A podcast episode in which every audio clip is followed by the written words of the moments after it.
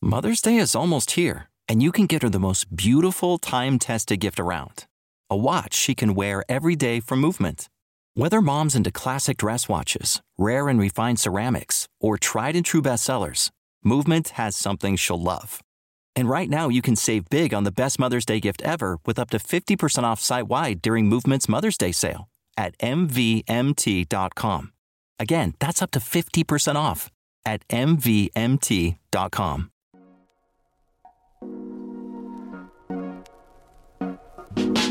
Welcome to the Kottke Ride Home for Thursday, September 16th, 2021. I'm Jackson Bird. Today, how the social lives of characters from Jane Austen novels are analogous to our digital ones today, and what we can learn from them about being overstimulated.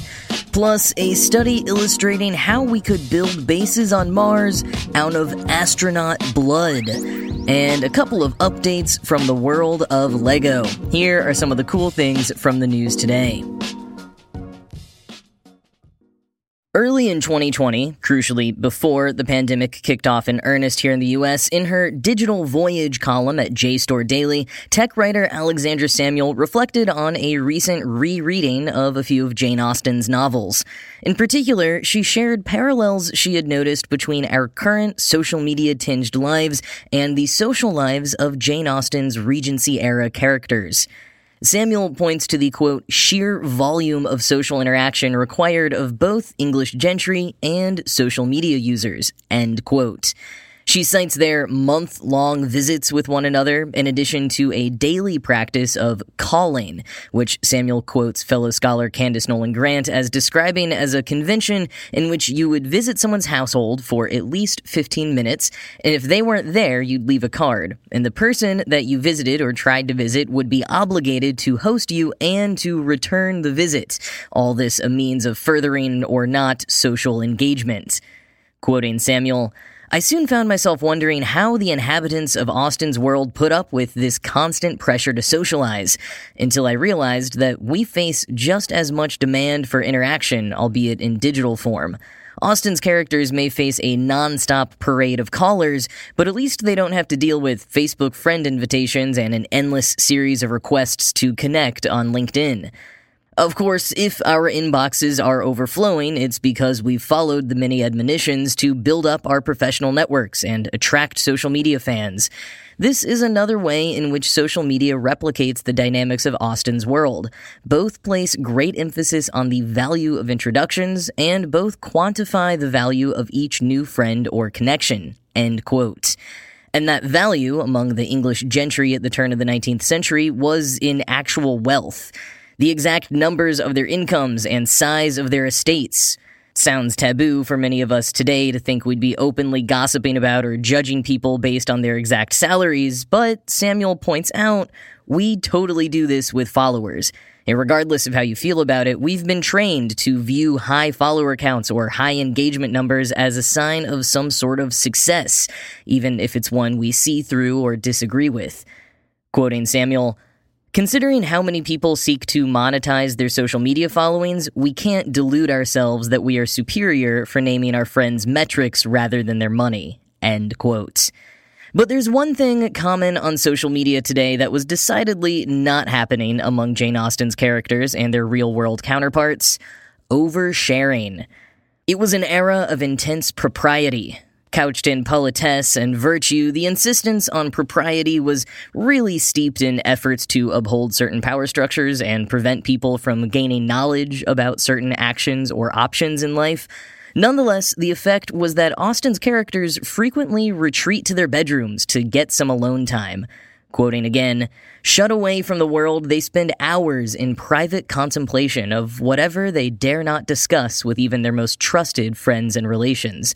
These constant retreats into self constitute the most significant difference between Austen's world and ours. People spend so much time quietly sitting and thinking, if only because there's nothing else to do. Without Netflix, Words with Friends, Twitter, and after hours email, your choices boil down to play cards, do needlepoint, go for a long, invigorating walk, enjoy the occasional ball. All the useful, busy stuff is handled by the implicitly massive cast of near invisible servants, and the useless, busy stuff hasn't been invented yet. End quote. Samuel notes that some scholars have identified a sort of ennui caused depression in the wealthy women of Austen's novels, and she's close to being grateful for the entertainment and information we now have at our fingertips until she remembers, quote, how Emma is transformed by a process of quiet reflection, or how Eliza Bennet is restored by a half hour alone in her room. For all the parallels between their busy sociability in drawing rooms and ballrooms and our busy sociability via social networks and SMS, their dull and proper society afforded them a respite that ours does not. End quote. And this is something I've been thinking about a lot lately. Are we less reflective these days than we used to be? And if so, what are the consequences of that on society writ large? I mean, think about it. How many moments are there when you whip out your phone just to fill the time? Like when you're waiting in a long line or for a bus to arrive, when you've found yourself with a few spare moments in between tasks, when you're waiting for the friend that you're meeting to arrive or just to return from the bathroom while you're dining together. Sure, maybe before phones we would have books, newspapers, or Walkmans with us, but not always. You know, there was a lot of time where you were just kind of there filling time by watching the world around you. And maybe this is one reason why people used to smoke more. It was something to do with your hands, something to make you look like you had a purpose standing alone outside a building, in the same way that many of us self consciously pull out our phones now, so we don't look so strange just standing there. But if all those solo moments are now filled with jacking ourselves into a digital vortex of other people's opinions, how much have we lost those retreats into self? How much are we just regurgitating the constant fuel of endorphin spiked stimulation without ever pausing, stepping away from the echoing clamor and judgment of the filtered bubbled masses to really examine how we as individuals at our core think and feel about a given topic? I know this is a sentiment that has been repeated ad nauseum over the years, and every time some new technology takes off that threatens to poison our minds and hypnotize us with bread and circuses, and that's kind of the point of this Jane Austen piece, right? That we can look back at nearly any time and find a similar yearn for less distraction and more purposeful thought. I mean, even Samuel notes that the alone time and retreats into self that the Austen characters indulged in were rare in reality. They were something that Austen thought would be beneficial to women of the era as a prescriptive to their overloaded social calendars, but not actually an activity that was frequently or easily come by. The tug and pull does feel a little different now, though. You know, it's not just that people are watching TV in the evening instead of going to a local bowling league. It's that people have 24 access to a ticker tape of social media, messages, and news wires, never having to be alone if they don't want to be. And while the kinds of us who listen to podcasts and do work on our computers have had our lives inextricably threaded with the internet for years, an interesting consequence of the pandemic is that a not insignificant subset of people who weren't using the internet very much at all had to start using it. Whether it was their job requiring them to learn some new software, or maybe giving them a device they hadn't had before, or a family member teaching them how to FaceTime or signing them up for social media. And then, with less to do recreationally outside of the home, they used their new skills or access to new devices or platforms in their downtime to explore new things, find new communities. And some of that's been great. But with more people who maybe used to have more in person conversations with people of differing viewpoints and maybe also had more downtime for self reflection, now joining the rest of us as near permanent residents of super siloed cyberspace, we've also increasingly seen the negative side effects that can occur. The misinformation, the disinformation, the addled sense of reality. And I'm not saying that more people, more online than before is the only cause of the surge of conspiratorial thinking right now. And I'm not saying that alone time to reflect away from social media feeds is the only solution. I'm not sure exactly what I'm saying, to be honest, in part because despite the way I've intentionally organized my screen to minimize distractions while I write, there's still a lineup of suggested articles alongside this Jane Austen one that keep diverting me from finding that elusive kernel of a conclusion. But who knows, if I were a wealthy gentleman in Regency era England trying to write a manuscript alone in my parlor, Maybe I could become just as distracted by a crack in the wall I'd never noticed before, the footsteps of a servant in the corridor, a rush of wind outside that knocks over a bucket outside the window. Though I suppose none of those would be leading me down a potentially endless rabbit hole that begins with five behind the scenes secrets about Colin Firth as Mr. Darcy. The distractions feel more unavoidable, more all consuming, more pernicious than in previous eras, with previous technologies or customs. But maybe that's just how every generation eventually feels, once the golden luster of the innovations of their youth has rubbed off. And on that note, let's take a break to hear from our sponsors.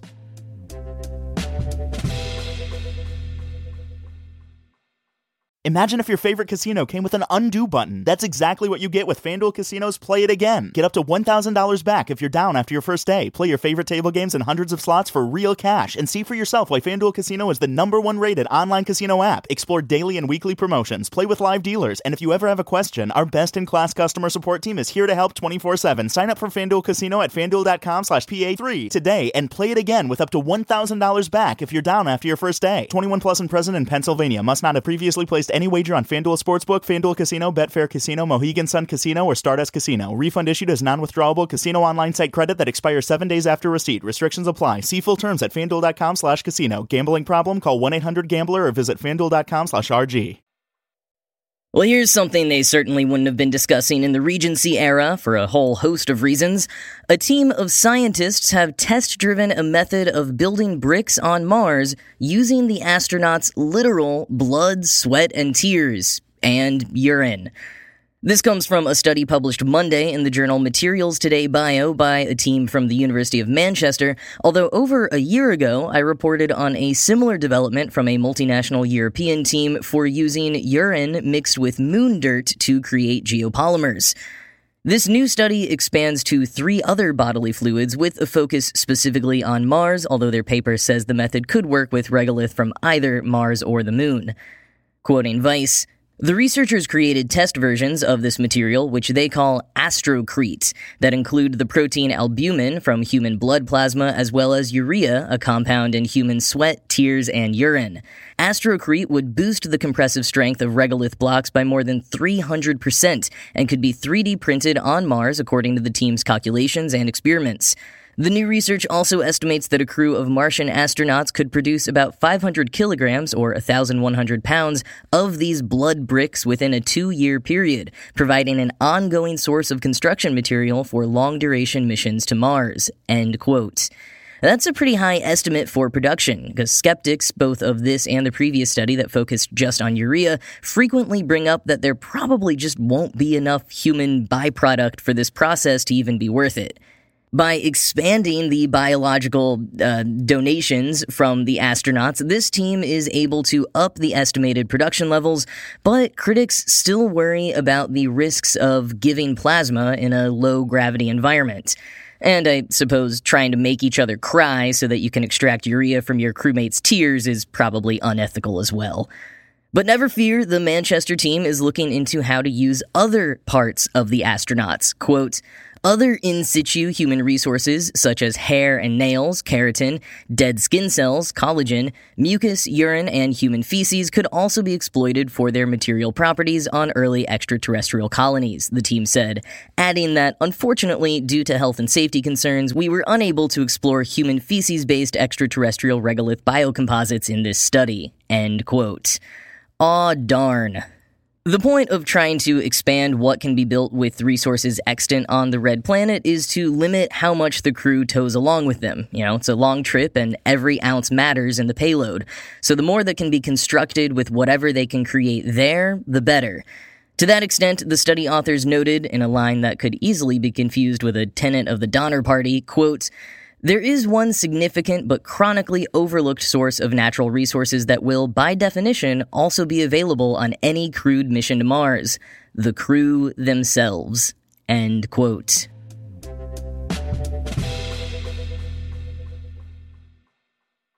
Speaking of creative forms of construction, I've got a couple of pieces of Lego news for you today.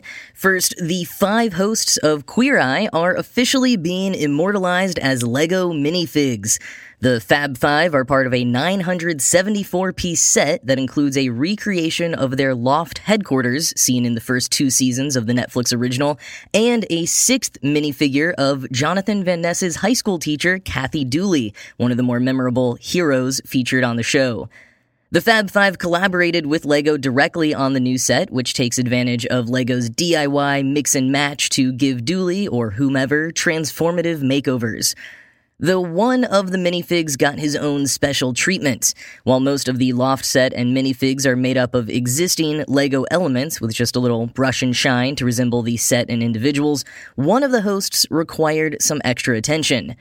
Matthew Ashton, VP of Design at the LEGO Group, revealed that they had to design a whole new wig element in order to do justice to Tan France's gravity defying silver hair. The set, which contains ample accessories and Easter eggs, will be available globally on October 1st. In other LEGO news, remember how the medals at the Tokyo Olympics this year were made out of recycled e waste, mostly cell phones?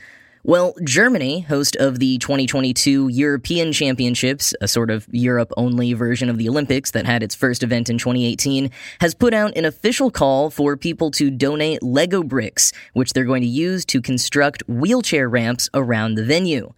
Now, if you're imagining a cool, functional ramp made out of recycled Lego brick material like I was, I'm sad to report that the Lego ramps will just be for looks. They'll have actual functioning ramps throughout the venue. The Lego ones are being built to raise awareness about the need for more accessible infrastructure which is for sure cool and necessary, though I still kind of wish they'd figured out a way to make the actual ramps out of recycled Lego. But I digress. The Munich Hosting Committee has a goal of 22,000 Lego bricks that they want to collect by the end of this month, and have so far only collected 1,500 according to their website. So spread the word, and if you're anywhere close, check the link in the show notes for where you can ship some to donate.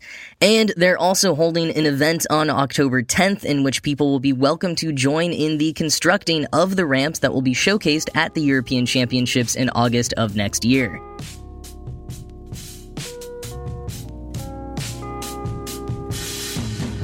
So, Governor Jared Polis of Colorado is no stranger to being the first. He was the first out gay man elected to the U.S. House of Representatives as a non incumbent back in 2008. Ten years later, he became the U.S.'s first out gay man elected as governor.